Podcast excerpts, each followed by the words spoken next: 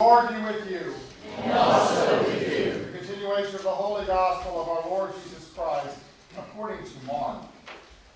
Glory to you, Lord. James and John, the sons of Zebedee, came forward to Jesus and said to him, Teacher, we want for you to do for us whatever we ask of you. And he said to them, What do you want me to do for you? And they said to him, Grant us to sit, one in your right hand and one at your left, in your glory. But Jesus said to them, You do not know what you are asking. Are you able to drink the cup that I drink? Be baptized with the baptism that I am baptized with? They replied, We are able. Then Jesus said to them, The cup that I drink, you will drink, and with the baptism with which I am baptized, you will be baptized. But to sit at my right hand or at my left is not mine to grant, but is for those for whom it has been prepared. When the ten heard this, they, they began to be very angry with James and John. So Jesus called them and said to them, You know that among the Gentiles, those whom they recognize as their rulers lord it over them, and their great ones are tyrants over them. But it is not so among you. But among whoever wishes to become great among you must be your servant, and whoever wishes to be first among you must be slave of all. For the Son of Man came not to be served, but to serve, and to give his life a ransom for many.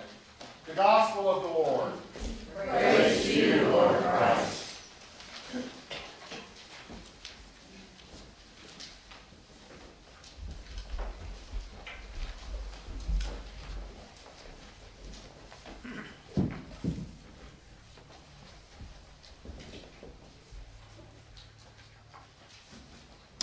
In the name of the Father, and the Son, and the Holy Spirit. Amen. Amen. A new king comes into power. And nobody knows much about him. They're not really sure how it is he came to sit on the throne. But he's the new king nonetheless, and the subjects are anxious to hear what he will say. And the very first edict he makes is to abolish the former taxation system. Completely abolishes it. Well, the subjects are nervous because they're waiting for the reform part, right? The tax reform. They're waiting to find out what the new king will say because he's, he's going to replace it with something. So they're waiting to find out what the new system will be. And so they wait and they wait. And the more they wait, the more anxious they become, and the more frustrated they become, and the more worried they become. And they start to talk to one another. Well, you know, every king we've ever had before has been terrible. Even the good ones were terrible. And really, what he's doing is he's just waiting to find out how much he can get from us. And so you just watch. Where we had 10% before, it'll be 15 or 20%. Everybody's getting very anxious. So tax day comes, the day that they're used to being tax day, right? It's sort of customary that in this kingdom, there's one day that everybody gathers outside of the castle and delivers their goods uh, to the king. So the day that they know is the traditional day, they show up outside of the castle, all with their 10% because that's what they knew before. The king before demanded 10%, so they brought 10%. And they wait, and they wait, and they wait, and they're grumbling why is he making us wait so long? Is he going to come out and be angry with us? What, how is this going to go? Why isn't he showing up? It's very rude of him not to open up. Why didn't were the gates open when we got here? I just want to get this over with. Why is he making us wait? And the king comes and stands out on the balcony of the castle and says, Why are you here? And they say, Well, it's tax day, and we're supposed to deliver you our taxes. I mean, we've all brought 10% of our goods to give to you. And the king says, I, I thought I told you that we weren't doing that anymore. And they say, but, but we're here. And they say, he says, that's nice. Take your stuff home. Go back home again. Go to your fields. Go work. Work. Whether it's a field or a business, whatever it is you normally would be doing today, if it weren't tax day, go do that. Take your stuff back home with you.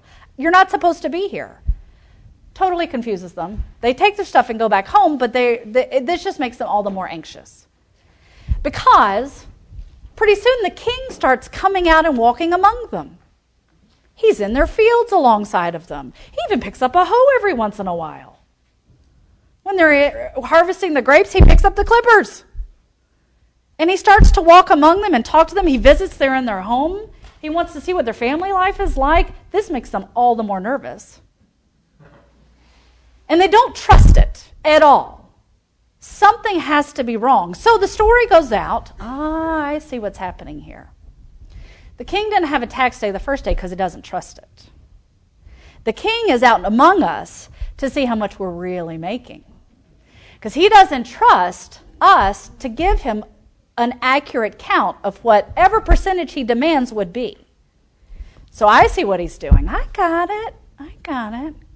He's coming to see just how much we actually make. So when he does make his demands, he knows how much to expect, so we don't shortchange him. Well, this makes them all the more angry, right? So when he comes to visit, they grumble. When he comes into their house, they try not to put their best out because they don't want him to know how much they really have because they're afraid that means that he's going to demand all the more of them. And so they don't trust it. So the next, next year comes and tax day comes. And word has gone out that the king is going to demand more than 10% of them. But they don't know how much it's going to be. And so word has passed from person to person. And they don't want the king to be angry because they know that's what kings do is they get angry and they punish. And so they all show up with 10 plus percent. And they're standing outside the gates of the castle, grumbling, furious, because the king has seen just how much they have, how hard they work, and they're afraid that he's going to think that they've done more than they have, so they show up with even more. And they're looking at each other's things and saying, oh no. We make about the same amount. He's got about 20%. I got about 15%. Am I going to be okay? Am I going to be punished for this? How is this going to go down? Do I need to go home and get some more? I don't have any more to give. I guess I could give up this or that. So the king comes out on the balcony. Why are you here? It's tax day. This is the way this works. A king demands a certain amount. We give it to the king. We all go home angry. Everybody's happy. this is the way a system works. This is the economy of the place. This is how this works. This is what this looks like. Just please take the stupid money and let us all be disgruntled. We're used to this. Kings demand we give, you protect us, maybe. The king says, Go home. Go home. Take your stuff with you and go home. I already told you we have abolished the old system. Go home. Well, what do you think? Are they happy? No. No. So they go home. All the more angry, all the more frustrated because they think, well, what now? So word goes around, you know, He's building a new dungeon. It's a really big dungeon underneath the castle. He's put extra fire pits in there to make it nice and hot. And if you don't do what you're supposed to do, you're all going to be imprisoned there. Oh. Well, what are we supposed to do? I don't know. I just know that there's going to be a big dungeon and he's building it. Well, how much are we supposed to give? I don't know. But if you don't give the right amount, he's going to be angry. He's going to be angry. So they're worried and they're all the more disgruntled. So what happens? What do you think happens? Of course, they show up the next year. This time 50, 60, 70%. Their families are starving because they've set aside all the more to give to the king because they just know, they just know that he's going to demand all the more of them because he's provided for them. This is the more confusing part all that time he's been walking around in the fields and visiting in their homes, he's been giving them things. What? What? He's been giving them things. When he goes and he visits a farmer and the fences are broken, do you know what happens the next day? He sends other farmers with fencing material and the fence gets fixed. They don't pay anything. They haven't given taxes. They haven't made their compulsory offering. Why is he giving them things? Why is he fixing that? He goes and visits a family, finds out that their milk cow, their source of income, has died, killed by a wolf. You know what happens the next day? New milk cow. But I didn't give him anything. I, I haven't given him a penny. Why has he done that? Oh, I don't trust this king. I don't trust this. I have given nothing. He has not asked anything of me. won't accept anything of me. I haven't given him anything. Why is he taking care of me? The neighboring kingdom raises up an army, tries to invade. The king protects them all. Why? We haven't promised to fight for him. We haven't given money to raise up an army. Why is he doing this? We don't trust this king. This is not right. Something is wrong with him. Something is wrong with this king. He's not right in the head. Because this is not the way a king behaves. We pay through the nose. Then he decides whether or not he's going to do those things. Probably not. We're still left to fend for ourselves. That's the way a king works. Isn't that what Jesus says? You know that among the Gentiles, those whom they recognize as their rulers lord it over them, and their great ones are tyrants over them. So the next year, they show up 50, 60, 70% of their goods. Angry as all get out. And the king says, What? Go home. Most of them don't. Most of them chain themselves to one another and then chain themselves to the castle. king says, What? Are you doing? And they said, Well, we heard. We heard that if we go ahead and our slaves ourselves to you now and imprison ourselves now, you'll be more lenient on us later because of the big dungeon you're building. And the king says, What, um, what dungeon are you talking about? Well, we heard. We heard that a big reckoning is coming, that you're going to demand more of us than we can give, and that you're going to throw us all in the dungeon. But if we beat you to the punch and go ahead and put ourselves in those shackles, that you'll give us less time in the dungeon. And the king says, That's insanity. And they said, But that's the way it works. This is the, um, this is the way it works. And the king says, I, I don't know how many times I have to tell you this, but there is no taxation system. I came to set you free from all of this. Why are you chaining yourself back up again? Because that's all I know. Because in my human reckoning, that's the way the world works. And I'm going to chain myself back up again because that makes me comfortable. Is that not absolutely ridiculous? Yeah. Yes, of course it is. Of course it's ridiculous. So, why do we do it? Why are we those subjects? Why have we been in the history of Christianity, been those subjects? Christ came very clearly to say, I am here to set you free. I don't know how to say that any more clearly than I have. I have come to serve you. Your king is a servant, a slave. To set you free, to provide for you. Last week I talked about the radical subversion of God's economy and how it's like on the day we're born, we're given every penny we'll ever make the whole rest of our lives. Like we're given all of that money on day one without working for it. That's what God does for us. That's the radical nature of God's economy. God says, you, you already have it all. Go outside, breathe in the fresh air. It's already yours. Go home. See all the things that you have. It's already yours. Think about the life that you have, the blood running through your veins. God says to us, it's already yours. God says to us, I love you. I gave you a cross. I don't know any other way to say it's yours without compulsive giving back, without anything owed. What do we do? We turn it into something owed. We beat ourselves up. Oh, God paid such a big price for us. We're so indebted to Him. It's like somebody loaned us $2 million and we make a hundred a year. And that's the kind of debt, the crushing debt that we think that we're supposed to carry because God paid for it. But He's waiting. He's waiting to judge whether or not we've given enough, done enough, been enough, been faithful enough. And if we're not, we're going into the dungeon.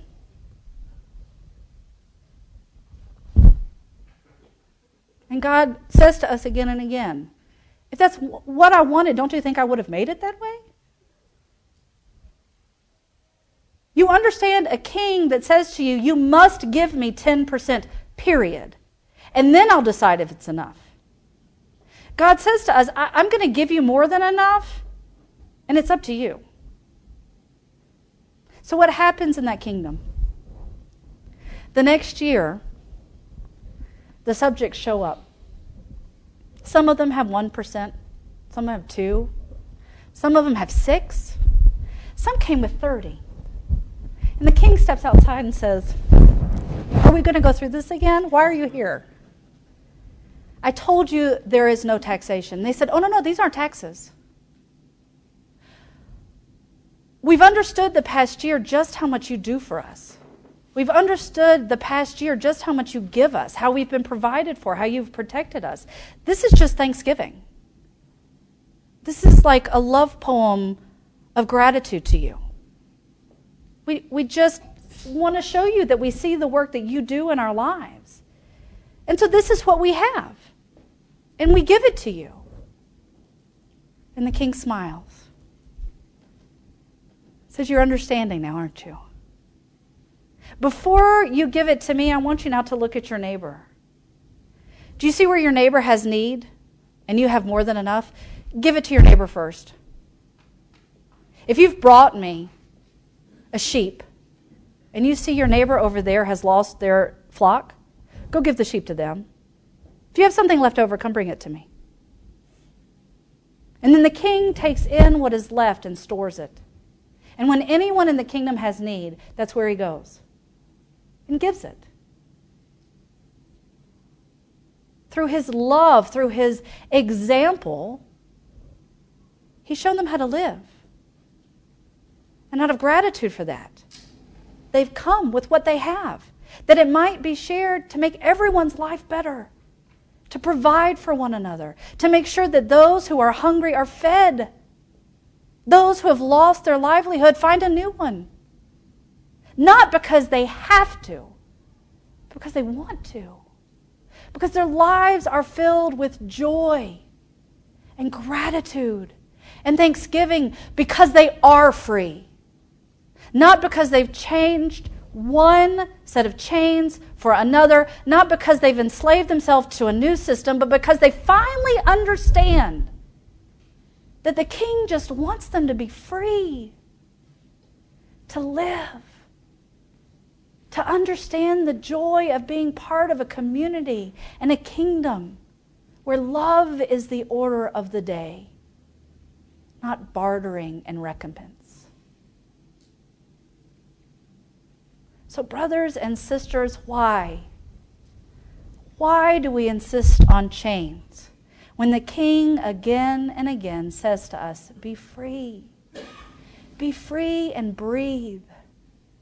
Be free to go out into the world and see not the gifts you're trying to earn, but the gifts you've already been given. Be free to go out into creation and see what you already have, not what you're waiting to earn.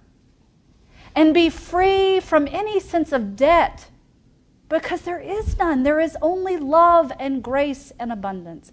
Be free, my brothers and sisters. Choose not more chains, but instead abundance of life. Amen.